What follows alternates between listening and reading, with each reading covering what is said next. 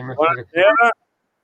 Eh, buonasera a tutti, questa sera siamo con eh, eh, alcuni illustri ospiti che poi Sabrina vi andrà a presentare per, per presentare, scusate il tipo di parole, la, la, la, il numero 112 e 113 della rivista Pro Giulia, Pro Giulia Dertona, ed è un, eh, un, un, lavoro fatto da Fausto Miotti in cui ha raccolto tutti gli episodi eh, tortonesi, di Tortona e dintorni che sono avvenuti a, dal, dal, secondo dopoguerra, dal, scusate, dal primo dopoguerra, da, da, quello che viene chiamato il biennio rosso, fino al 1927, che è stato, come dire, questo libro almeno è considerato il momento in cui il fascismo si è affermato a Tortona e ritengo in tutta Italia. Allora, io e Sabrina ci dicevamo che noi non siamo tanto ferrati in questo campo storico che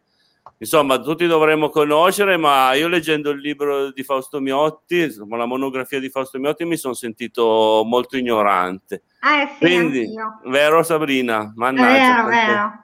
E allora cercheremo con loro, soprattutto con Fausto, insomma, di fare un po' il punto della situazione, di quello che è avvenuto a Tortona, appunto, in quei dieci anni che vanno dal 1919 al 1927 e poi magari approfondire un po', fare anche un po' di gossip perché ovviamente parla dei nostri luoghi, quindi eh, Fausto lo vedremo, insomma non, non, risparmia nomi e cognomi e quindi si ah, può di tutto il suo lavoro ricavare sicuramente qualcosa, qualche, qualcuna di tutte queste figure, di tutti questi personaggi che compaiono nel libro di Fausto sicuramente merita un'attenzione in più che cercheremo di dare anche a loro.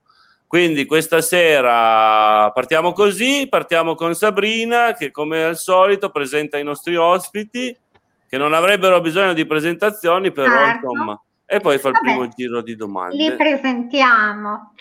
Allora, eh, beh, eh, prima di presentare, eh, perché non voglio dimenticarmi, naturalmente voglio dire a chi ci ascolta e ci vede che eh, possono commentare, fare domande ai nostri ospiti che sono, allora abbiamo l'onore stasera di avere il notaio Ottavio Pilotti, che è il presidente della società storica Pro Giulio Dertona.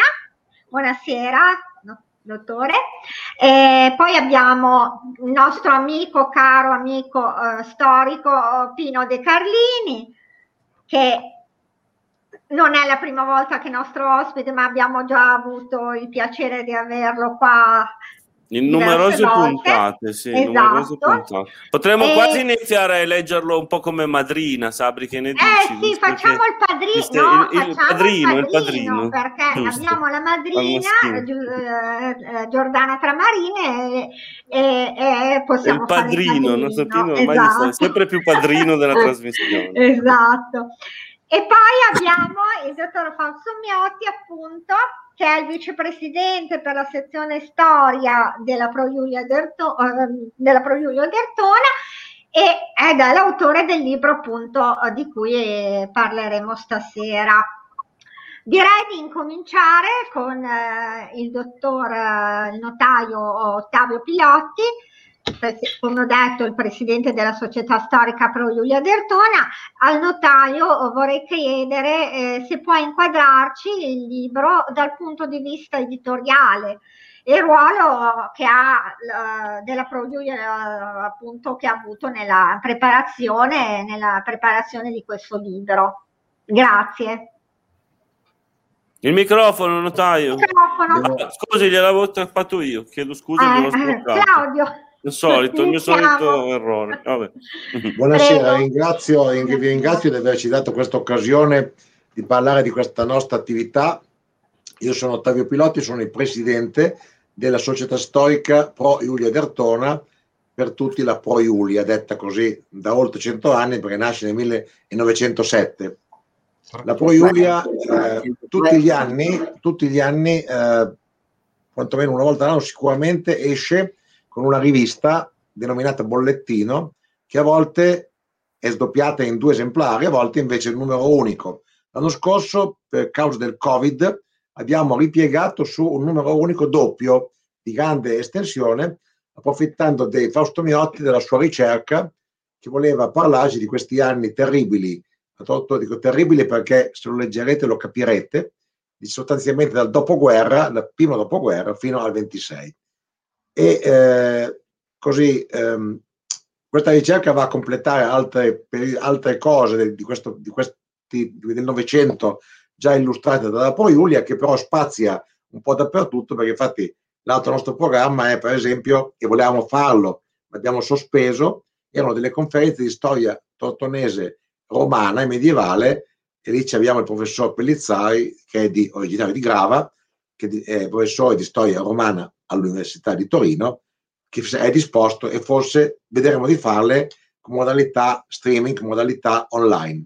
Allora, sulla domanda che mi pone Sabrina Prato, il ruolo del presidente certamente un ruolo, come dire, di, un di sovrintendere e eh, quello tante volte di, di scrivere la prefazione, scrivere la presentazione, per dare un pochettino eh, così, inserire la rivista in una, in una, come dire, nel quadro continuativo delle nostre attività. E allora questa presentazione mi ha visto molto impegnato perché, non volevo scrivere delle cose banali e così ho, eh, ho ricordato uno dei momenti, giusto per i momenti eh, che era la protesta dei, dei, diciamo, dei braccianti contro gli agrari, ho ricordato questa poesia del nostro Felice, detto Lice Anfossi, Ustramut di Burke, è una famosissima poesia molto bella che racconta la partenza dei contadini, dei braccianti, da una cascina ad un'altra in occasione del San Martino. Fa San Martei era il modo con cui avveniva questo, questo, questo, questo, scambio di, diciamo, di, eh, di, lavoro che non sempre era favorevole a queste famiglie sballottate qua e là nelle cascine della pianura. Da, nel nostro territorio, più che la protesta eh, negli anni, in quegli anni fomentata dal dopoguerra difficile, avvenne nelle campagne, come appunto il libro racconta. E allora ho raccontato questo, ho raccontato anche alcuni particolari che magari riguardano persone che ho conosciuto, di cui ho sentito parlare, specialmente da mio padre in casa, che magari potrei più avanti, se volete, illustrarvi. E il programma della Pro Iulia è, e lo ripeto, sicuramente fare delle manifestazioni culturali che spaziano dalla storia romana alla storia non recentissima, perché non, gli storici non possono arrivare proprio all'altro ieri, devono andare un po' indietro. Siamo arrivati fino alla Resistenza, l'ultima volta che abbiamo, abbiamo parlato di Cabruna, siamo in questo periodo, cerchiamo di completare questi periodi e quindi eh, la nostra diciamo, attività è sostanzialmente questa, la rivista che rimane nel tempo e delle attività così di, eh, di conoscenza degli eventi che in genere organizzavamo all'aperto e speriamo di poterli nuovamente riorganizzare. Ci darei la parola a questo punto a un altro dei nostri ospiti. No, un attimo, un attimo che volevo fare io una domanda perché adesso mi ha incuriosito, notaio, e allora volevo chiedere, visto che rientra anche questa ricerca di Fausto Miotti in un percorso che sta compiendo Pro Giulia, eh, diciamo, chiamiamolo così il percorso del Novecento, tutti gli altri quattro eventi, se ricordo bene, hanno dato, eh, cioè tutte le altre quattro pubblicazioni di Pro Giulia D'Artona hanno dato vita ad una mostra a Palazzo Guido Bono, ah, alcune vero. di gran successo. Volevo sapere se anche per questo periodo era prevista una mostra e se avete dovuto rinunciare per Covid, se è solo rimandata, se qualcosa di più. Ecco, magari invece è solo una mia fantasia, non avevate in mente nessuna mostra. Allora, le, le mostre, alla verità, erano organizzate dal comune di Tortona e poi Giulio ha dato tramite i suoi principali esponenti la più ampia collaborazione nella ricerca del materiale, nell'organizzazione anche dei, del, diciamo, delle installazioni, grazie anche alla presenza di Emilcare Fossati, che è la persona del comune di Tortona che ha, dà questo contributo specifico con, grande piacere. Poi lui era presente, eh, quasi sempre abbiamo sempre così contribuito anche con una presentazione di questi eh, volumi che restano ad oggi molto significativi, anche per la ricchezza di fotografie, manifesti, documenti non facili da trovare. Piuttosto eh, non è che abbiamo sempre cercato di fiancheggiare i periodi con delle pubblicazioni della nostra rivista. Per esempio, l'ultimo numero, il penultimo numero era quello dedicato alla resistenza a Tortona e la resistenza era al culmine della seconda guerra mondiale. Quindi questo, abbiamo cercato di, come per esempio con Ernesto Cabruna, due anni fa abbiamo, eh, mentre c'era la mostra per Ernesto Cabruna e gli altri aviatori tortonesi, abbiamo anche unito un numero monografico in cui ha scritto anche qui poi Giorgio Gatti che è con noi, dedicato, abbiamo cercato di fiancheggiare in qualche modo l'attività culturale della giunta e della città in sostanza, non, non di essere come dire un polo di studiosi lontani da tutto, ma di essere presenti anche in questi eventi eh, più, come dire, più eh, basati anche sull'immagine, eventi come dire non soltanto di parole, ma eventi anche di fotografie, di, di manifesti, di ricordi, eccetera. Questa è la nostra impostazione, eh, sarà anche in futuro. Su questa cosa di quest'anno non si è ancora parlato, di questo discorso di un'eventuale mostra, anche perché il comune di Tortona ha cambiato, come dire, cambiato, ehm, ha cambiato amministrazione e poi è arrivato il Covid e non siamo riusciti, come dire, a, a parlare in senso eh, positivo di cose. Aspettiamo gli eventi, anche noi certo. abbiamo fatto questa cosa che è una cosa che facciamo, abbiamo fatto al di fuori del Covid e dico alla gente, per avere la rivista, ce l'hanno chiesto in tanti questo numero, iscrivetevi alla Pro Iulia e ogni anno riceverete a casa una o due pubblicazioni di questo livello. Grazie, grazie notaio. Grazie, notaio. Sì, grazie molte.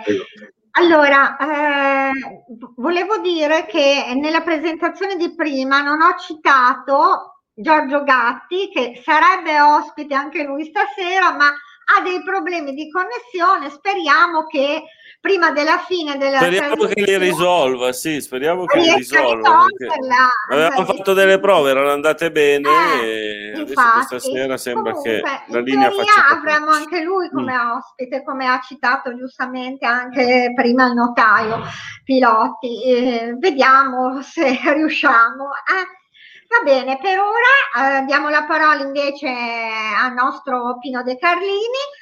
Pino, eh, puoi parlarci del periodo storico in cui appunto si fa riferimento ai fatti nazionali e anche tortonesi soprattutto, quindi del biennio rosso, ricordando eh, anche magari come argomento che è già stato ad esempio affrontato nel 1980 appunto da Giorgio Gatti nel primo quaderno della Biblioteca Civica di Tortona. Comunque, parlaci appunto del periodo storico in cui è eh, ambientato appunto il, il numero di, della rivista scritto da Fausto Miotti. Beh, è un periodo storico, mi sentite? Sì, certo. Sì, perfetto. È un periodo storico estremamente travagliato, come potete immaginare, e come già si può capire dalle parole di Ottavio Pilotti. Eh, a me piace ricordare che nel 1980, quando venne promo- iniziamo insieme a Ugo Rozzi e Io-Io Ga- Giorgio Gatti, eh, i famosi quaderni della biblioteca, che poi sono proseguiti nel tempo eh, legati a mostre oppure legati anche ad altri avvenimenti. E quella, nel primo numero Giorgio Gatti appunto parlò per primo del famoso biennio rosso, i momenti del, del biennio rosso. Un periodo, ripeto, estremamente travagliato, anche perché ha visto all'interno di famiglie delle divisioni di carattere, di carattere politico. Uno, per esempio, non ho conosciuto uno dei, dei, di quelli che ha avuto degli scontri e poi è scappato in Russia, un certo Pagani, magari poi ne cenerà, ne cenerà Fausto Miotti. Ho conosciuto suo fratello, però, che io chiamavo zio, zio Reste, e, e, il fratello appunto è scappato dopo gli avvenimenti, mi pare di Castelnuovo, non vorrei dire una stupidaggine, adesso devo andare anch'io a rileggere un po' le cose perché onestamente quando si è impegnati in più fronti a, mm. non si riesce poi a tenere, a tenere le file di tanti discorsi. Ah, scappò in Russia, Scappò in Russia e in Russia poi venne internato in un campo di lavoro. Per fortuna riuscì a venirne fuori, poi ha sposato una donna russa e la famiglia è rimasta appunto ad Odessa. Sono tutti personaggi che ormai sono scomparsi, sia lui che zio Oreste e compagnia cantante. Eh, come, mm, a me piace ricordare, io anch'io mi sono occupato, ma così del tutto casualmente, di, degli avvenimenti che sono successi in quel periodo, ehm, anche perché eh, c'è, stato, è stato un episodio mh, mm, increscioso, eh, in quanto il vescovo di Tortone era stato, Monsignor eh, Simon Pietrograssi, era stato accusato durante, durante il conflitto di essere un guerrafondaio.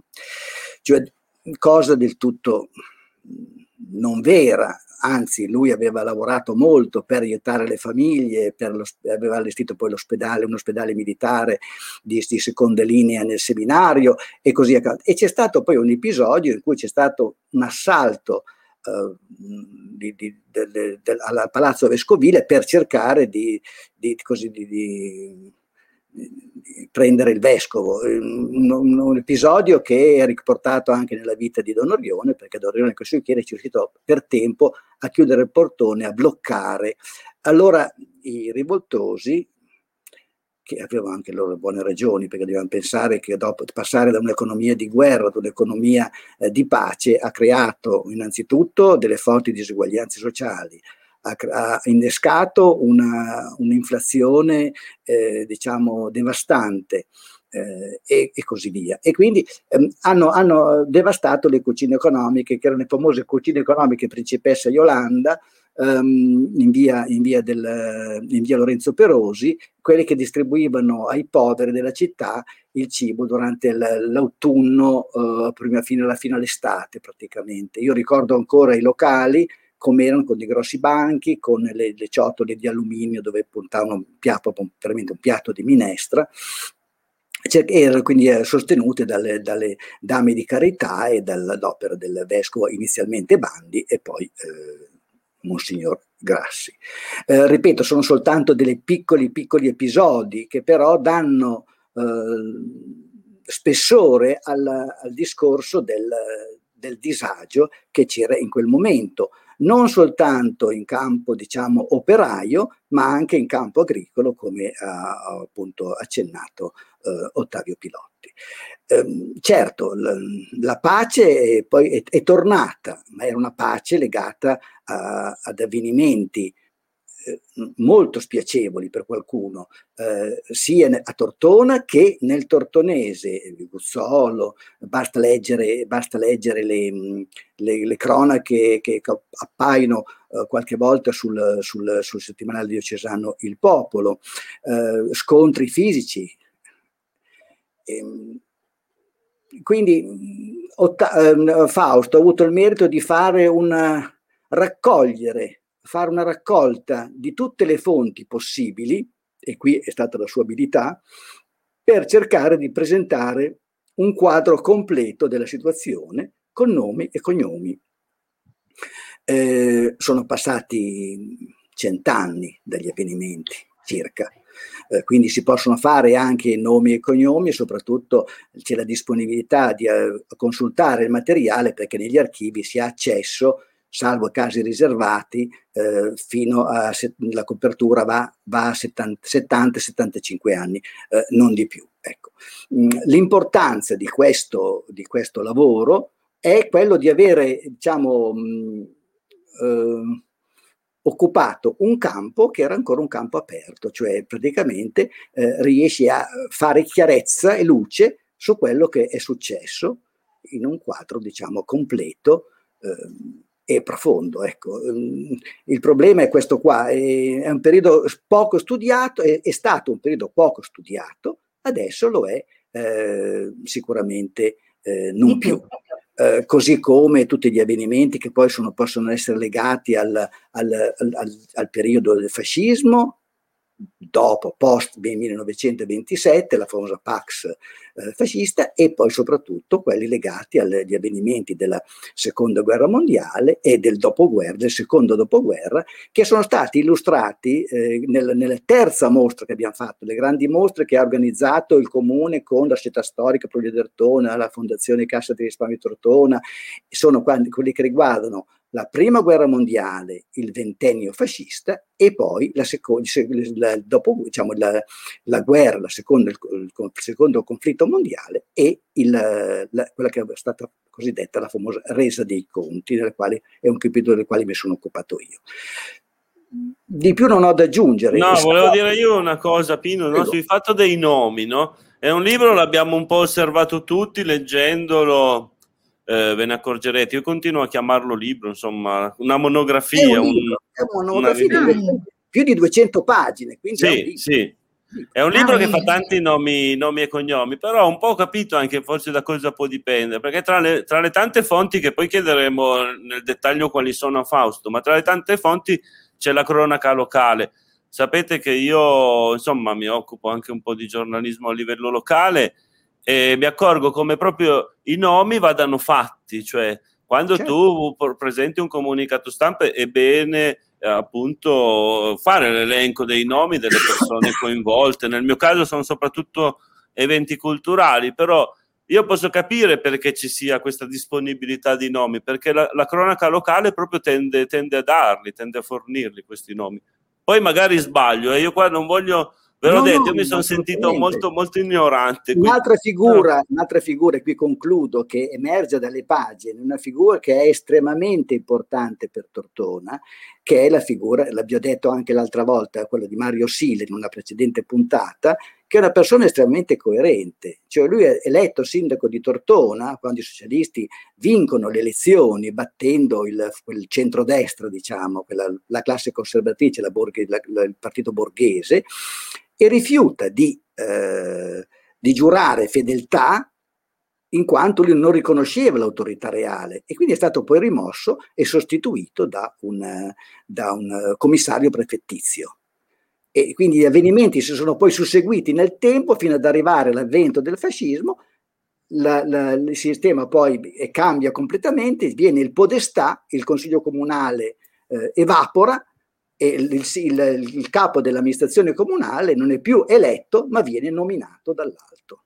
E anche qui poi sì, ci sono episodi di, pers- di, pers- di, altri, di, altri, personaggi di epoca, di epoca fascista che, a quali bisogna levarsi tanto di cappello perché appunto proprio perché non essere, non essere scesi a compromessi, a certi compromessi, vennero poi eh, allontanati dal, dall'amministrazione, dall'amministrazione eh, comunale di Tortoni. Mi riferisco alla figura di Pietro Banchieri, una persona che ho potuto conoscere, prefetto, che è stato podestà di Tortone per un brevissimo periodo, proprio perché non ha saputo chinare il capo a certe imposizioni del federale di Alessandria. Questo qui va detto, me lo raccontava il nipote, adesso stiamo appunto indagando, vedendo che cosa si può scrivere. E con questo io concludo perché deve... Sì, dai, facciamo parlare Fausto così Bene, si inquadra esatto. ancora meglio Esatto. Problema, ecco. Facciamo parlare Fausto Miotti, che è appunto l'autore, oltre ad essere il vicepresidente della sezione storia della Pro Giulia Dertone, è l'autore appunto di questa monografia, di questo libro. Naturalmente a, a te chiedo come autore di raccontarci come è nato questo libro, questo testo, in cui analizzi sia la, la vita politica, le elezioni amministrative, sia gli episodi anche di violenza che ci furono dopo la prima guerra mondiale e che poi portarono anche alla nascita appunto del, cioè al, al, sì, alla nascita del fascismo qui a Tortona, al diffondersi del fascismo a Tortona. Se, sei andato alla ricerca di tantissime fonti inedite, soprattutto uh, quelle giudiziarie, quelle giorna- dei giornali locali, che sono veramente moltissimi. Quindi eh, ti chiedo quali sono queste fonti e soprattutto quali giornali legati ai vari partiti politici che ruolo hanno avuto questi giornali, secondo te, mm, nella, nella, nella, nella storia, nel contesto? Prima di far parlare eh, Fausto, voglio sì. dire soltanto questo. Giorgio Gatti ha dato definitivamente forfè ah. perché sembra che proprio non abbia la linea, sia completamente assente la linea a casa sua, quindi Fausto prenditi pure il tempo che ti serve per esaurire certo. le, le domande di...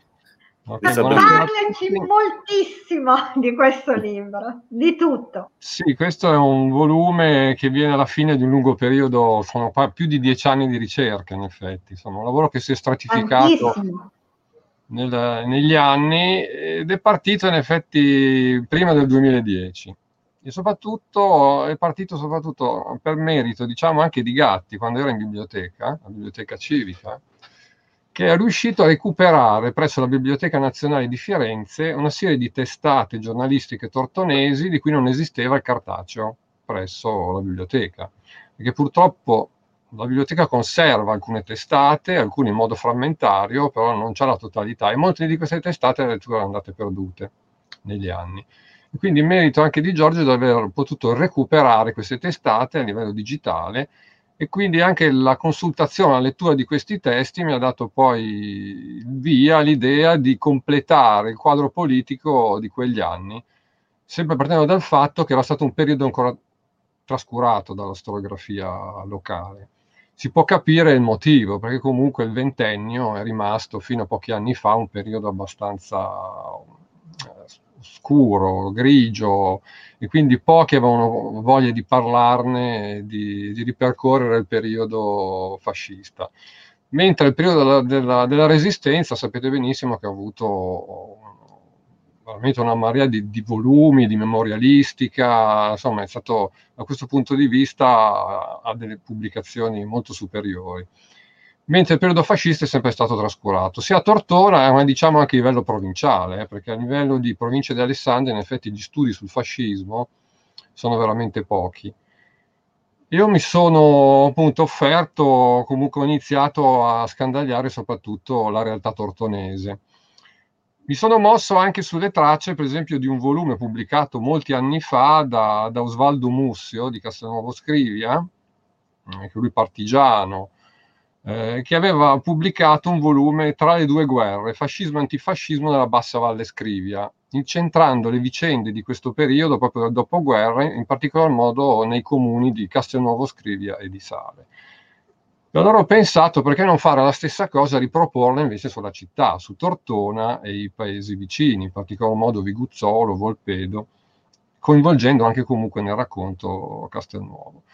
E quindi ho iniziato la mia ricerca soprattutto nella consultazione, nello spoglio sistematico, oltre di questi giornali, eh, ritracciati a Firenze, oltre a quelli presenti anche presso la biblioteca di Tortona, soprattutto presso l'archivio di Stato di Alessandria, che conserva il fondo della prefettura, del gabinetto di prefettura della, uh, della provincia di Alessandria e che ho scoperto abbastanza ricco per quanto riguarda gli anni 1922, 1925 1926. Quindi lì ho trovato parecchio materiale riguardante i rapporti che eh, periodicamente inviava il sottoprefetto al prefetto di Alessandria. Perché dopo l'unità d'Italia, dal punto di vista amministrativo, a capo di ogni provincia era stato collocato un prefetto, come ancora oggi, un rappresentante del governo e dell'ordine pubblico, e a sua volta le province erano divise in circondari e ogni circondario aveva un sottoprefetto.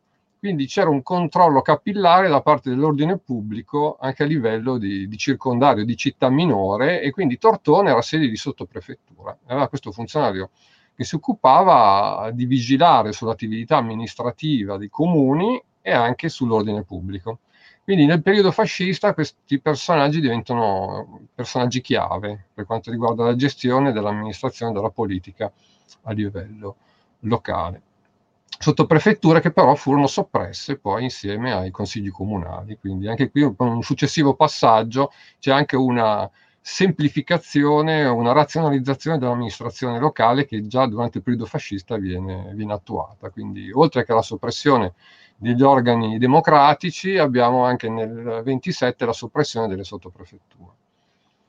Quindi il lavoro, e poi anche mi sono spinto anche a Roma, all'Archivio Centrale dello Stato, che è l'altro grande archivio de- della storia contemporanea, a rintracciare documenti, sempre le relazioni inviate, in questo caso dal prefetto di Alessandria al Ministero degli Interni.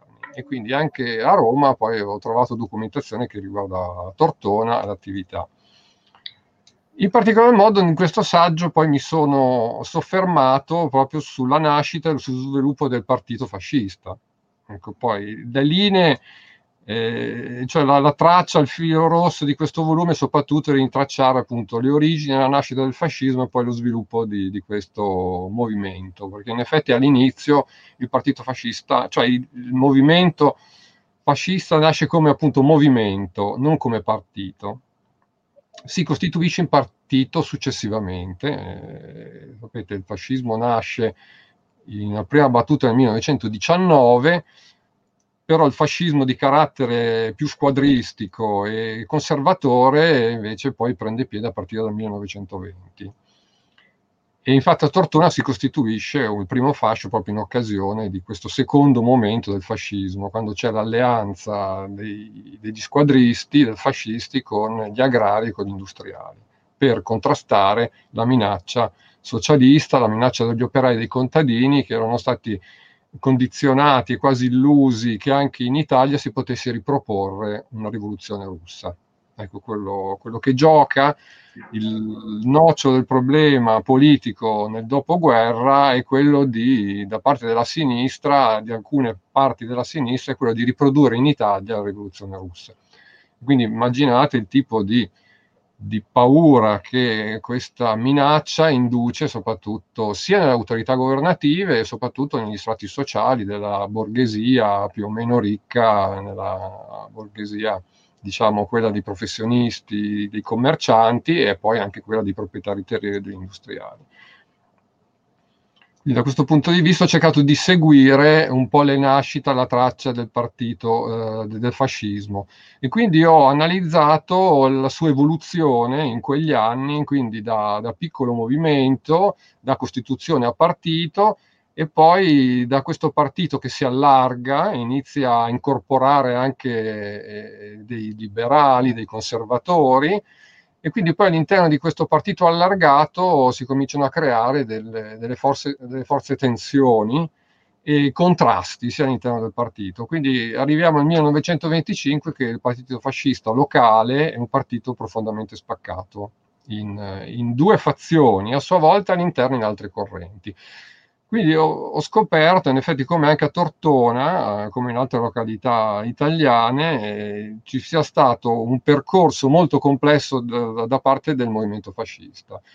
Quindi una situazione molto articolata che da un certo punto di vista a livello nazionale sembra più sfumata, ma scendendo invece nella storia locale riusciamo a individuare anche una serie di, di fenomeni meno noti ma molto complessi che ci danno una sfaccettatura abbastanza complicata di quello che è la, la, realtà politica. In effetti vi capisco che nella lettura del testo è stato un po' difficile forse seguire tutti i vari passaggi e tutte le varie correnti politiche che si erano create all'interno de, de, degli amministratori tortonesi. In effetti eh, però questo cosa documenta anche? Che da un punto di vista della vita politica furono anni molto intensi, quindi, e questo è dovuto anche alla, alla nascita e alla morte di molte testate giornalistiche, perché ogni fazione, ogni partito alla fine aveva un proprio organo di stampa e quindi un portavoce, della... e questo è fondamentale perché potete immaginare che non esistono più, almeno all'epoca, anche adesso nei partiti attuali, la conservazione di documenti da parte dei partiti politici è molto difficile. Si tende anche lì a, a perderla, a disperderla, insomma, alla fine la perdita è quasi totale. Solo i grandi partiti nazionali riescono ad avere degli archivi veri e propri, ma le sezioni dei partiti locali sicuramente il materiale viene disperso. E quindi anche la documentazione sulle origini del fascismo praticamente impossibile ritrovare perché fino dai primi anni, proprio le prime carte eh, che riguardavano la nascita del partito furono andate perdute.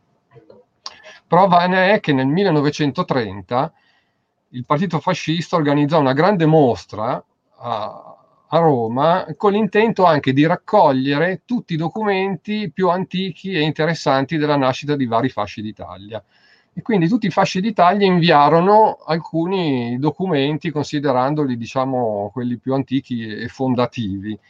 E per quanto riguarda il fascio di Tortona non c'è nulla, purtroppo. Si vede che già nel 1930 i fascisti tortonesi non erano in grado di, di riprodurre, diciamo, la carta intestata de, del fascio dei primi, dei primi anni.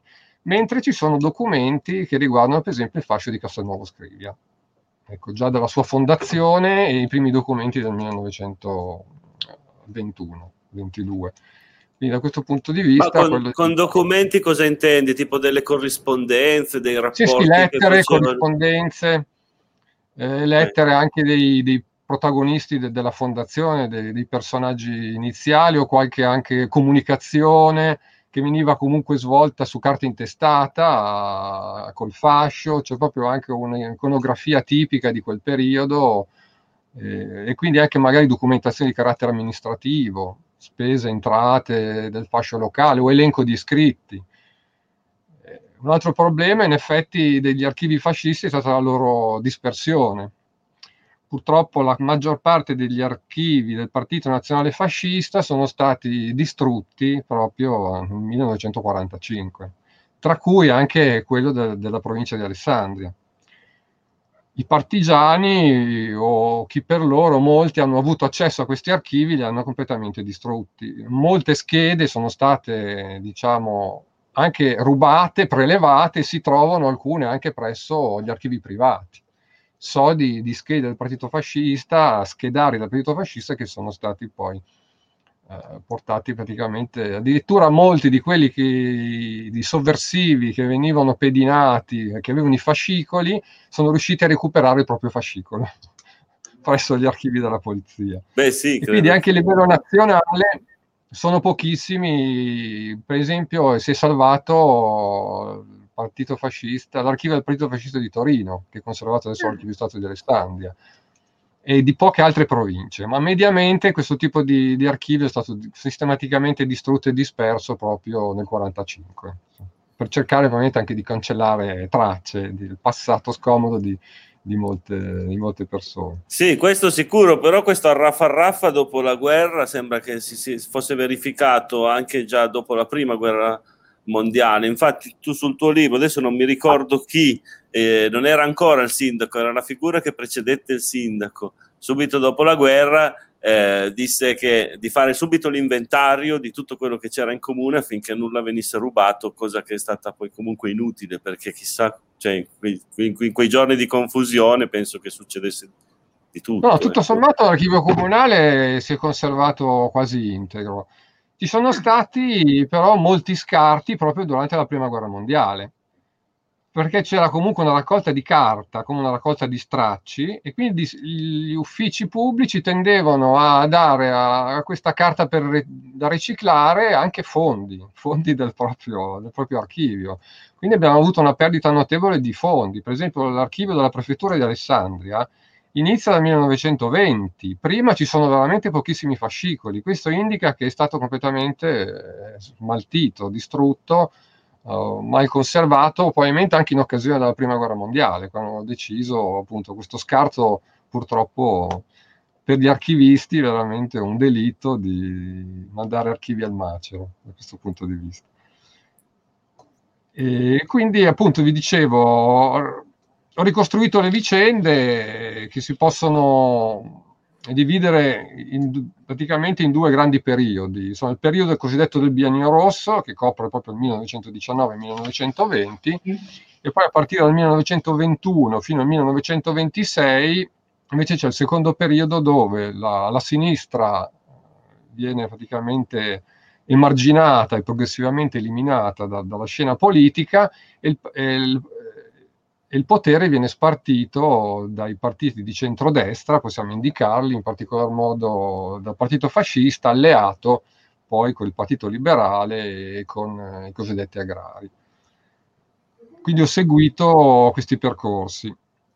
Eh, tutto, uno degli episodi fondamentali anche, che è un po' chiave, che ha ricordato Pino, è quello del, de, dei moti, cosiddetti moti del primo e del 2 maggio del 1917, che furono veramente gli episodi più importanti di quel periodo, perché lasciarono un vero e proprio shock nella classe dirigente e nei tortonesi, perché in effetti il primo maggio, il 2 maggio di, di quell'anno ci furono dei moti spontanei di estrema violenza che a Tortora non si, praticamente non si vedevano dall'età napoleonica, quindi sono veramente un disordine che prese di, di sprovvista un po' tutti, dapprima soprattutto il sottoprefetto e le forze di polizia, non avrebbero mai immaginato che i tortonesi, sono soprattutto gli operai e le operaie, raggiungessero questo tipo di, di sollevazione di violenza e in quei, quel giorno, quelle due giornate di disordini, furono protagoniste soprattutto le donne. Ecco, uno dei pochi momenti in cui la presenza femminile nella politica tortonese, nelle vicende politiche del Novecento, prima della Resistenza, dove in effetti la, la partecipazione poi femminile fu notevole, furono proprio questi moti di disagio che partirono dalle donne, soprattutto dalle operaie del cotonificio delle piane, che si estese poi anche ai, diciamo, ai colleghi operai dell'Alfa. Sapete che a Tortona all'epoca la Tortona industriale aveva due grandi poli industriali, due poli economici, uno che faceva capo al, delle piane, al cotonificio, dove le maestranze erano un 90% donne, e invece le officine metalmeccaniche dell'Alfa, che a sua volta erano il 90% quasi totalità di uomini. Ecco, quelli diventavano poi un po' i punti di riferimento per la lotta politica in, in quegli anni. In effetti le, le, officine Alfa poi negli scioperi industriali del settembre del 1920 divennero proprio dei protagonisti, gli operai dell'Alfa, guidati da alcuni personaggi legati soprattutto al socialismo anarchico, eh, proprio il gruppo di, diciamo, di punta della lotta politica dei socialisti tortonesi si ebbe proprio nel, tra gli operai dell'Alfa in quel famoso sciopero del 1920 eh, che poi si concluse comunque con la mediazione da parte delle autorità governative e degli industriali che alla fine cedettero su un, sui, sugli aumenti salariali, così da poter tenere più tranquilli gli operai e evitare un altro maggio del 17. Perché poi in effetti fai... a No, dico scusa, ti interrompo, ma poi mi fai dire una cosa sulla, alfa, sulla zona alfa, che è quella che ha i, i, due capannoni del sale di Pierluigi Nervi, che sono un gioiello d'architettura eh, che vede anche un comitato che lo vuole salvare, è nato qua a Tortona perché sono è due edifici. È vincolato. È vincolato, è vincolato sì. Se, sì, però è vincolato, ma se non fai nulla, questo tra un eh, po' cade, so. appena cade il tetto, perché quelli sono tutto tetto, sono due paraboloidi. Vabbè, e questa è una cosa per cui fuori l'architetto che è in Claudio ma soprattutto esatto. Esce, la, cioè, come dire, questo, questa porta aperta, questa cosa ancora da fare con Dario Canciani, che è il presidente di questa associazione del, del Comitato per la tutela dei capannoni del sale, che vorrei invitare in trasmissione e troveremo poi presto un'occasione per farlo. E comunque questi due capannoni del sale sono stati costruiti poi dopo, ma in zona alfa dove dicevi tu. Invece, tornando ai fatti del 1920, riuscirono ad occupare le fabbriche, giusto? Era un motopartito da Torino. Sì, sì, fu un'occupazione che durò più di un mese. E addirittura le, le, fabbriche tortonesi furono quelle occupate 4-5 settimane in più rispetto a livello, livello, nazionale, quindi ci fu veramente da parte degli operai to- tortonesi una, una netta netto impegno verso, verso, la protesta, poi rientrò comunque anche gli operai tortonesi rientrarono in quello sciopero nel momento in cui proprio nella, nelle, nel, nell'ottobre del 1920 c'è il grande successo elettorale dei, dei socialisti, quindi i socialisti prendono la guida del, dell'amministrazione del comune di Tortona e dei principali centri del Tortonese. Quindi quella, quelle elezioni amministrative del 20 furono proprio l'apoteosi del Partito Socialista. Quindi in quell'occasione sembrava che ormai la rivoluzione fosse vicina. In effetti, come accennato da Pino prima, Uh, Mario Silla viene eletto sindaco dal Consiglio Comunale, però in occasione del suo insediamento lui fa un appello di solidarietà ai soviet e chiede al re di liberare tutti i prigionieri politici. Quindi un atto veramente di sovversivo, di, di subordinazione all'autorità dello Stato veramente clamoroso. In effetti il profetto parte subito con la, la sospensione, quindi Silla viene sospeso e in effetti lui non entrerà in carica come sindaco, ma comunque rimarrà a fare il sindaco supplente, comunque rimane in carica per sei mesi non è ufficialmente il sindaco, ma svolge quelle funzioni da sindaco. È anche il tempo di andare nel gennaio del 1921 a Livorno per la, la nascita del Partito Comunista. Quindi Silla partecipa al teatro di Livorno alla nascita del, del, Partito Comunista. In effetti poi lui sarà tra quel gruppo di socialisti che aderirà al Partito Comunista e quindi creerà un'ulteriore scissione all'interno del Partito socialista. Ecco, la storia del periodo socialista di quegli anni, sia a livello nazionale che a livello locale, è proprio un periodo di, di, di scissioni, di divisioni. E quindi anche questa politica, questo litigare all'interno del partito ha dato poi possibilità alle forze del centrodestra, ai fascisti, di prendere il sopravvento. Diciamo che dopo cent'anni sono cambiati i nomi, ma diciamo le abitudini della sinistra, i nomi dei partiti, ma le abitudini sono rimaste quelle. Sono sempre quelle. Vorrei, se, mi, per, se mi permettete, dico una cosa soltanto. Io ho avuto occasione di vedere in un archivio privato, non faccio nomi perché non è il caso, tutti i fascicoli degli antemarcia, quindi fascisti, fascistissimi, che vennero sottratti dalla casa del Littorio di Alessandria quando proposi a questa persona di farmi vedere una seconda volta, dice non so più dove li ho messi. E comunque sono stati sottratti, e qui appunto mi rifaccio al discorso di, di Fausto Miotti, per evitare evidentemente delle ritorsioni.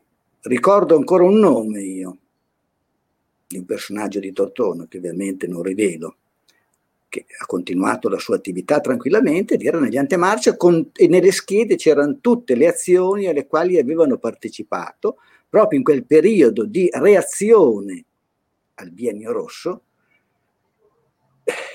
Purtroppo questi fascicoli sono adesso sepolti in una massa di carte che non so. Però ecco, c'è da ricordare anche, poi mm, vorrei ricordare che c'è anche quello che è uno dei giornali che ha sempre continuato la sua attività, eh, è il Popolo, il Popolo d'Ertonino, che era il Popolo, il Popolo d'Ertonino variava anche, poi a un certo punto diventa il Popolo d'Ertonino con il fascio, quindi c'è stata una sorta di normalizzazione anche nel, in campo ecclesiastico, diciamo, no? Il direttore era Alberto Garaventa, che prende il, lui scompare come improvvisamente si dimette dal, nel 1900, mi pare nel, 19, nel, 20, cioè nel 25 lui diventa, eh, diventa, direttore del settimanale Il Popolo. Lui era un, un, una camicia nera allungata, diciamo, ecco, visto che portava le vesti lunghe, camicia nera allungata. Stando sempre però ben attento a distinguere il discorso politico dal, da quello religioso Ecco, è importante anche questo, penso che adesso poi andrò a rileggermi, leggermi bene le cose. Comunque Garaventa poi a un certo punto lui nel, nel, lascia nel 1934 la direzione del, del popolo improvvisamente, dice subentra Don Giulio Madama, eccetera, eccetera. Ma c'è stata una no, sorta di normalizzazione anche all'interno della struttura ecclesiastica proprio perché la pressione sì. era quella Anche se era. mi sembra che inizialmente la, il popolo, diciamo, la, la, parte religiosa, clericale, non so se è giusto il termine, di Tortona, era una delle due opposizioni al, al nascente partito fascista, se, se, se, ricordo bene, se ho letto bene. Nel senso che i due grandi oppositori erano appunto l'ala di sinistra comunista socialista e l'area eh, cattolica, insomma, l'area che cattolica non aderì però, subito. No, però poi venne normalizzata anche lei, come la normalizzazione certo. venne all'interno del partito del fascisti, per cui c'è, come dicevo, diceva Fausto Miotti, abbiamo la corrente fascista, eh, diciamo quella che si rifà i valori eh, originari, che poi viene però liquidata Edoardo Torre viene liquidato, quindi c'è, c'è una sorta di... Eh sì, perché adesso lo deve ancora affrontare quel periodo Fausto, quello in cui appunto... Della normalizzazione. Dal, dal 21, ecco, abbiamo ancora sei anni. Diamoglieli da dire a Fausto. allora, riprendiamo il percorso. Il 1921 poi è il momento di maggior tensione perché nasce, nascono le squadre, le squadre fasciste, nasce il primo squadrismo, nasce soprattutto a livello provinciale, dove si costituisce il, il partito nazionale, perché il partito, il movimento fascista era organizzato per province, quindi ogni provincia aveva a capo un, uh, un, presidente della provincia, un capo che all'epoca poi era stato definito addirittura all'africana un RAS, quindi un vero e proprio capo bastone che governava tutti i fasci della provincia è stato fin dall'inizio poi un problema da parte di Mussolini di tenere sotto controllo questi personaggi, perché poi ogni personaggio locale cercava di ricavarsi la propria autonomia. E quindi uno di quelli più famosi, quello che riguarda la provincia di Alessandria, fu Edoardo Torre, che era un medico chirurgo di San Salvatore Monferrato, che divenne subito a capo del movimento fascista in provincia di Alessandria e, e organizzò le prime squadre d'azione, quindi proprio squadre del partito che intervenivano eh, in modo violento minacciavano i socialisti e che in quel periodo iniziavano proprio a minacciare gli amministratori socialisti costringendoli alle dimissioni. In pratica iniziavano ad attaccare magari la loro casa di notte, a tirare i sassi sulle finestre, sulle porte, come ho raccontato, tratte da, dalle testimonianze dei, dei, tribunali, delle denunce poi, e pian, insomma questo tipo di, di, violenza progressiva di queste minacce alla fine costringeva alle dimissioni la, la stessa amministrazione socialista. Quindi sì, sì, arrivavano proprio col foglio da firmare in alcuni casi. Sì, infatti, veniva firma le tue dimissioni poi stai attento, la salute della tua famiglia sarà compromessa, vabbè, soliti metodi veramente mafiosi che venivano applicati e tutti questi comportamenti venivano tollerati dalle forze dell'ordine.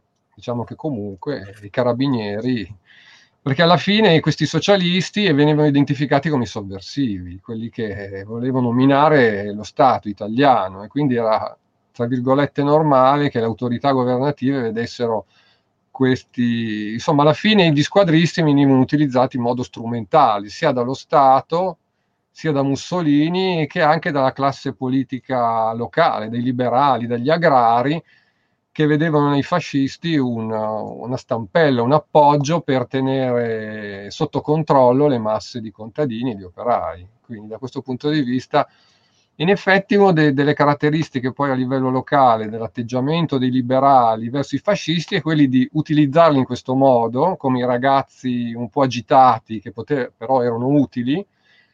Poi a un certo momento però si erano accorti che finita l'euforia dei socialisti, gli squadristi dovevano rientrare nei ranghi e quindi farsi da parte che diventavano poi troppo, troppo scalmanati, troppo agitati. Cioè, c'era proprio questo linguaggio da parte degli anziani liberali tortonesi che dicevano, vabbè, adesso sti ragazzi eh, si sono sfogati, però adesso fatevi da parte. E qui che invece nasce la protesta de- degli squadristi, che dicono come? Siete voi opportunisti che adesso volete entrare nel partito fascista per prendere poi i frutti della, del nuovo regime e quindi noi vi rifiutiamo e quindi nasce qui lo, la spaccatura all'interno della destra e di quelli liberali che nel frattempo avevano aderito al, al partito fascista, perché poi molti liberali avevano cominciato agrari a prendere anche la tessera. In effetti, però questo dopo il 1922, dopo la marcia su Roma. In effetti, la cosiddetta, gli squadristi antemarcia rimaneva insomma, un, un, grande valore. Insomma, chi aveva aderito al partito fascista prima del 1922 si, si considerava l'elite del partito, l'elite del movimento fascista. Quindi era un grande onore. Ed è capitato molte volte che alcuni si retrodatassero la nomina proprio per rientrare nel periodo 1919-1922. Infatti poi negli anni successivi ho trovato molti documenti di di alcuni che lamentavano che il tal personaggio si era fatto retrodatare la, la data di iscrizione per rientrare nell'elite eh, de, de, del partito. Questi elenchi, in effetti, per fortuna, in parte si sono conservati, perché nel 1939, in occasione dei vent'anni della fondazione del fascio, quindi nel 1919-1939, furono stilati del, degli elenchi, delle liste, che furono pubblicati anche su giornali locali e quindi quella rimanda una, una, fonte molto importante per identificare i fascisti dell'antemarcia, i cosiddetti 1919-22. Però c'è un, comunque un limite a quel documento, a quegli elenchi, perché sono elenchi comunque eh, che sono stati un po' insomma alleggeriti, molti nomi non ci sono, personaggi che poi sono diventati scomodi successivamente non hanno ottenuto poi l'onore di essere inserito. Quindi per esempio molti squadristi o personaggi che compaiono nei giornali appunto che sono stati eh, protagonisti del periodo 1919-22 non compaiono in questi elenchi, quindi sono comunque sempre una fonte parziale per poter ricostruire eh, la storia del partito. Fausto, io non mi ero accorto, siamo andati lunghissimi, eh, siamo sì. quasi a un'ora di trasmissione. Abbiamo, abbiamo ancora da dire quando poi... Sì, questa frangia diciamo più radicalista no? del, del, partito fascista. Poi sì, si sì, questa radicale, a, sì, eh, comandata da Torre, alla fine ah. addirittura si ribella a Mussolini. Ah, bene. Quindi ecco perché poi il cosiddetto, il cosiddetto dissidenti, il dissidentismo fascista. Cos'è questo dissidentismo? Sono praticamente gli squadristi della prima ora delusi dal nuovo andazzo che Mussolini aveva intrapreso, perché comunque Mussolini conquista il potere in modo graduale, lentamente con le alleanze politiche, all'interno di una logica democratica. Quindi Mussolini diventa poi dittatore, ma all'interno di una logica democratica. I, gli squadristi tortonesi, lo, lo, vediamo leggendo le loro testate giornalistiche, gli articoli che pubblicavano per esempio su Giulia Dertona, che ha questa omonimia con la rivista storica, ma fu la testata degli squadristi più radicali tra il 1923 che e il 1923. Che si definiva indipendente perché era stato vietato agli, alle sezioni locali del partito fascista di avere un proprio... Di avere dei giornali. Sì, quindi Giulia Dertone si definiva indipendente quando invece sapevano tutti che era l'organo. Non era però la rivista storica. No, sì, sì, no, la, no e, e, neanche la rivista, era un settimanale. Ecco. Era un settimanale sì. che è uscito appunto dal 23 al 25 e, e su que- leggendo gli articoli di Ugo Vigni, che è stato uno dei, dei fascisti più, più, illustri di quel primo periodo, che era un, un fiorentino che faceva il caposarto presso la, la caserma Passalacqua che è stato praticamente tra le anime del fascismo tortonese, che poi è stato nel, nel dicembre del 1925 addirittura è stato tentato di ucciderlo, gli altri, l'altra fazione di fascisti agrari, quindi un tentato omicidio, riuscì a salvarsi miracolosamente, però fuggì da Tortona, quindi si trasferì poi a Trieste, dove morì addirittura negli anni 70, sono riuscito poi a... Ti interrompiamo quindi, qua, andate corre... O riesce a fare veramente questi ultimi due anni in due minuti? Sì, sì, vi dicevo di Torre addirittura così critico verso Mussolini che esce dal partito fascista e quindi fonda sì. dei fasci indipendenti, autonomi, però fasci che verranno in pratica emarginati, chiusi, soppressi anche loro nel, nel giro di pochi mesi, nel 1925, e anche lui però perderà tutte le cariche, sia politiche che amministrative, perché comunque i prefetti si muovono. Ma quindi... si sa che fine ha fatto questo Torre, tra l'altro? Curiosità. Sì, sì, Torre, Torre viene riabilitato nel 1930 e viene inviato in, in Etiopia. Ah. Ah. In Etiopia, no, perché con un cognome com- così non so come eh. se la sia passata con le leggi razziali del 38. Ecco. Lui era in Etiopia, viene catturato poi del, dagli inglesi nel 1941, si fa la prigionia durante la seconda guerra mondiale, rientra in Italia nel 1946 e ancora si occupa ancora di osp- come, come, medico, era direttore sanitario di alcuni ospedali e muore poi negli anni 60. Ah, ok, no, perché poi non, non ho più trovato traccia, ma si sa che fine ha fatto? So sì, sì, sì, il suo percorso è, è ben, eh. ben, definito ed era importantissimo perché per alcuni anni fu veramente eh, un personaggio importante perché Mussolini lo mise a capo delle ferrovie italiane. Praticamente lui era il, il capo delle ferrovie. Da questo punto di vista aveva riorganizzato, aveva anche portato lavoro a Tortona, aveva i suoi amici a Tortona perché aveva portato molte locomotive delle ferrovie dello Stato proprio alle officine Alfa per la manutenzione e quindi era anche un benefattore per i tortonesi eh, perché comunque aveva portato lavoro sempre secondo questi suoi impegni. Dai allora poi invece i radicali poi alla fine vengono messi al bando insomma quando poi e trionfano cioè, i fascisti agrari diciamo okay. quelli che venivano considerati fascisti. E qui abbiamo il periodo in cui diventa sindaco dopo Carbone che era stato il primo sindaco diciamo liberale agrario poi diventa sindaco Ferretti per gli squadristi, eh, che era un industriale, e poi il generale Francesco Salice, che fu poi sindaco appunto dal 25 al 27. Salice ci teneva tantissimo a essere confermato come podestà, perché in alcuni casi i sindaci erano stati poi riconfermati come podestà. Invece ormai i, tor- i fascisti tortonesi erano talmente invisi al prefetto che eh, decisero di rimuoverlo e quindi nominarono un avvocato, uno sbiadito avvocato di, di Serravalle a fare il podestà e come fu veramente podestà perché era un personaggio completamente esterno alla, alla dinamica politica di, di, di, Tortone e fu collocato a fare appunto l'amministratore nella città. Questo un po' per punire i fascisti tortonesi che erano stati troppo litigiosi. E grazie Fausto per il tuo lavoro grazie. che invitiamo tutti a leggere iscrivendosi alla, alla Pro Giulia, insomma la società storica vi arriva a casa. Mm.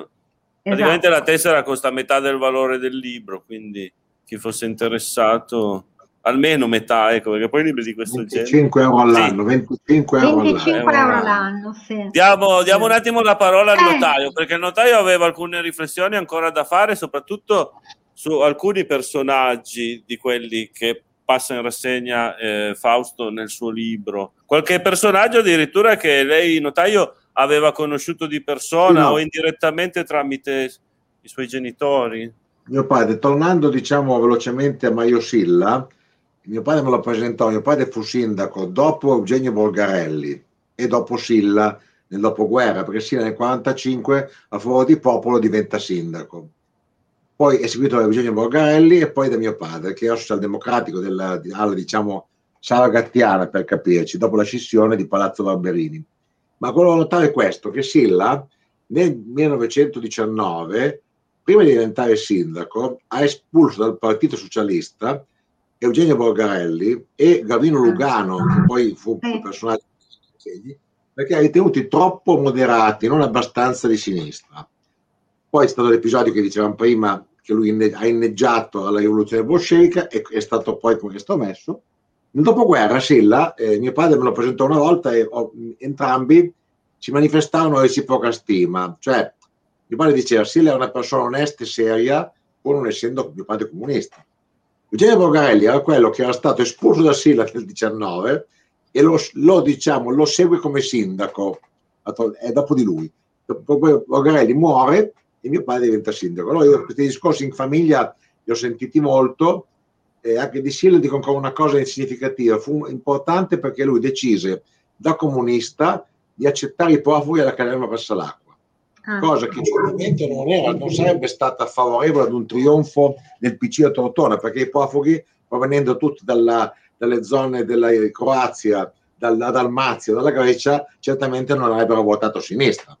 Quindi decise di fare questo, questo non d'accordo tutti sui... Questa decisione che fu importante e che in qualche modo ha riconfermato Tortona come una città che nei secoli ha sempre avuto eserciti, persone di passaggio, non c'è stato un rifiuto dei profughi. Quando io ero ragazzino mi ricordo, non ci fu la città, tutto sommato li, accol- li accolti, ecco, non c'è stato come dire, un atteggiamento di... Ecco. E questa è stata una decisione di Mario Silla che io ho trovato interessante. Questo sì lo sapevamo. Una, parola, c'è da dire anche... Dico, una parola finale è questa, che io penso al destino di queste persone che sono state più o meno fasciste, alcune optato collo solo per sopravvivere, no? che poi sono trovate ad affrontare il dopoguerra e alcune sono rimaste magari con, con la nostalgia del moschetto, sta roba lì. Altre invece hanno affrontato la realtà nuova e quindi a me piace vedere queste persone che leggo nel libro, eh, anche non so, generale Zavattari, Edmondo che nel 21 scrive questo articolo per, un, per, una versione moderata, direi patriottica no, del fascismo, eh, nel senso di difesa della, difesa della vittoria del 1918. Poi Zavattari diventa eh, un personaggio importante nella politica e rifonda la Giulia D'Artona e la rivista riparte perché durante il fascismo poi Giulia aveva cessato le pubblicazioni. C'è il generale Alzano, insomma, alla fine perché il fascismo non accettava sostanzialmente eh certo. le, le, le, le, associazioni libere e private. Storiche, eh, soprattutto quelle storiche. Ecco, una mm. persona come Zavattari, grandissima stima, grande nostalgia di questo personaggio, voglio dire che alla fine sono stati periodi storici molto difficili per chi li ha vissuti. Mio padre diceva ancora una cosa, e qui chiudo la mia testimonianza, diceva che il fascismo è stata la risposta sbagliata ad una guerra sbagliata. Mio padre diceva, diceva errore è stata la guerra del 15-18 da queste sono derivate tante cose, fra cui il fascismo, che fu una risposta comunque nel complesso sbagliata e alla fine poi si dimostrò che la risposta era veramente sbagliata. Perché gli errori in matematica, diciamo, anche se questo sono, è più un, un, un, ambito umanistico, però gli errori si sommano, non si sottraggono Sommano. mai. Ecco. E si sono, ripetuti nel, si sono ripetuti nel 40. Eh. Vai Pino, un'ultima battuta perché siamo in ritardissimi. il fatto questo che errori, l'errore del fascismo nel 40 è stato quello di intervenire quando Mussolini si è, si è illuso che tanto Hitler vince, quindi dobbiamo uscire a entrare anche noi, con i disastri che sono poi successi con un, un, un, esercito impreparato, la campagna di Russia, ma qui apriamo un ne altro... parliamo martedì della campagna di Russia, Pino. Tu ci sei anche martedì. Eh sì, sì la maggioranza dei caduti della seconda guerra mondiale sono i caduti in Russia, è morto anche il cugino di mio padre. E quindi martedì diamo appuntamento, di quello ne possiamo parlare con calma martedì. Esatto. Perché abbiamo da presentare il libro di Maria Grazia Milani, appunto la campagna, ah, di... La campagna di Russia. Eh, grandissima, sì. grandissima, studiosa, grandissima stima per Grazia Milani. Su questo nostro, partecipa alle nostre iniziative, partecipa ah, spesso. Infatti, nostri... scriverà adesso un articolo per il, il, nostro volume in memoria di Ugo Rozzo. Anche lei sarà presente. Ah, voi, eh, parlate un attimo, ecco. diamo, facciamo dire al notaio. Deca, deca, allora, si è deciso di ricordare Ugo Rozzo, che fu direttore della biblioteca e collaboratore della società storica eh, a grandissimo, con grande impegno e anche successivamente persone di cultura tortonese, professore di universitario ad Udine, sempre presente poi nella città, un numero dedicato monografico a lui. Eh, stiamo lavorando già per offrire un altro numero doppio, cioè pensiamo, per semplificare un po' la nostra attività, di fare dare questa impronta, cioè il, il ricordo di Ugo Rozzo. Quindi stiamo cercando di raccogliere articoli che in qualche modo possono entrare nel ricordo un personaggio che è stato anche, mi pare, esperto di biblioteche e che poi ha avuto questa vicenda della, della scoperta del manoscritto, no, del menù del pranzo di Leonardesco di Tortona e alla sì. fine ha avuto questo successo, come dire, un po' di, dire, di pubblicità pubblica, no? al di là della figura, è entrato in questo discorso interessante che, per cui, che non è mai stato forse poi da lui portato ad una ad una come dire, sistemazione storica conclusiva. Comunque speriamo di, di, di, far uscire ancora con un bel numero che sia sì. interessante e da un lato che si legga bene e dall'altro che abbia anche un contenuto interessante per chi lo legge. Sicuramente Ugo Rozzo è stato una delle... Uno dei, io quando mi sono messo, io non sono tortonese, ho iniziato dopo a studiare la storia di Tortona, no? E quando mi sono messo a farlo, Ugo Rozzo è stata una delle prime persone che ho avvicinato. L'avevo anche incontrato, le avevo telefonato, mi aveva risposto, ci eravamo visti in biblioteca. Perché stavo anch'io un po' cercando di risalire alle notizie sul banchetto di Tortone in quell'occasione. Niente, quindi anch'io un bellissimo ricordo di Ugo Rozzo, fatto in tempo a conoscerlo, purtroppo è mancato di Covid ah. durante il primo lockdown. Eh, eh sì. Dovevamo chiudere, Sabrina. Eh, anche cioè... io, no, ah, volevo dire no, che mm. anch'io ho un bel ricordo di Ugo Rozzo. Oltretutto, sua moglie era la mia professoressa al liceo e quindi insomma ho un bel ricordo. E niente, chiudiamo, ringraziamo gli ospiti, i nostri illustri ospiti. E, penso che sia stata una puntata molto interessante. Ringraziamo. Appunto... Abbiamo preso un solo commento, quello eh, di Anca. Eh, ciao Fausto, complimenti, infatti facciamo tanti complimenti. Arriva anche Ivana, ci ringrazio. Ah, gra- grazie a tutti per questo stasera. argomento interessante, complimenti a tutti per l'idea di questo libro. Un saluto a Pino, a Claudio, un abbraccio a Sabrina, Sabrina. un bacio a Ivana. E, niente, ah, anche Maria Elisa eh, Cavanna ci saluta, serata veramente interessante, grazie a voi tutti. Grazie a voi per averci seguito fino qua. Esatto un po' in eh, silenzio, grazie. ma va bene eh, così, vabbè, perché se no, però... chissà, se, se, prendevamo commenti stasera io non so che ora avremmo finia, Non finivamo eh. più. più. Comunque ringraziamo, li voglio ricitare, Pino De Carlini, il notaio Ottavio Pigliotti e Fausto Miotti, l'autore di, di, questo nostro libro. Ah, salutiamo Angela da Milano. Da Milano. Mm, sì. Che insieme al Gomito okay. ha lasciato anche il primo eh, dei esatto. due nomi, immagino. Ma... prima era Maria Angela, eh, sì, esatto. credo sia lei, sì. Mm. Penso, eh. ma adesso mi sta venendo il dubbio. Comunque, lo, lo approfondiremo, lo approfondiremo. Eh, comunque, eh, lo approfondiremo. Sal- eh, Grazie a Fausto. Dai, grazie, grazie molto il tuo lavoro. E grazie. Buonasera a tutti, buonasera a tutti grazie. enorme andiamo, che non sapevo che qua. messo dieci anni.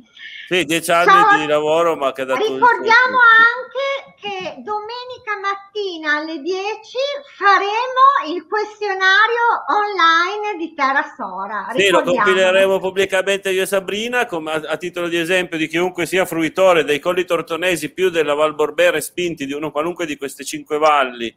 Insomma, l'Università di Genova sta facendo uno studio geografico al fine di realizzare un, un, database associato ad una mappa, un Geographic Information System, che ha anche un nome in italiano, si chiama Sistema Informativo Territoriale, per cui abbinerà dei dati ad una mappa.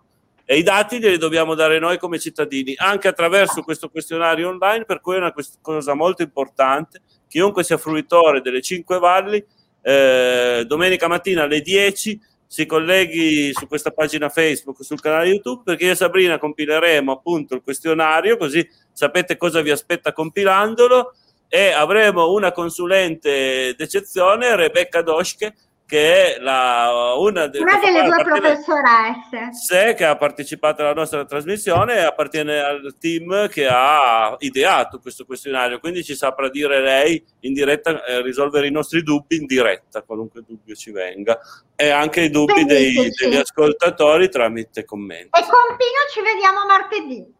E con Pino martedì. Grazie a tutti voi, buona serata. Ciao, arrivederci. Buonasera. Grazie. Ciao, ciao.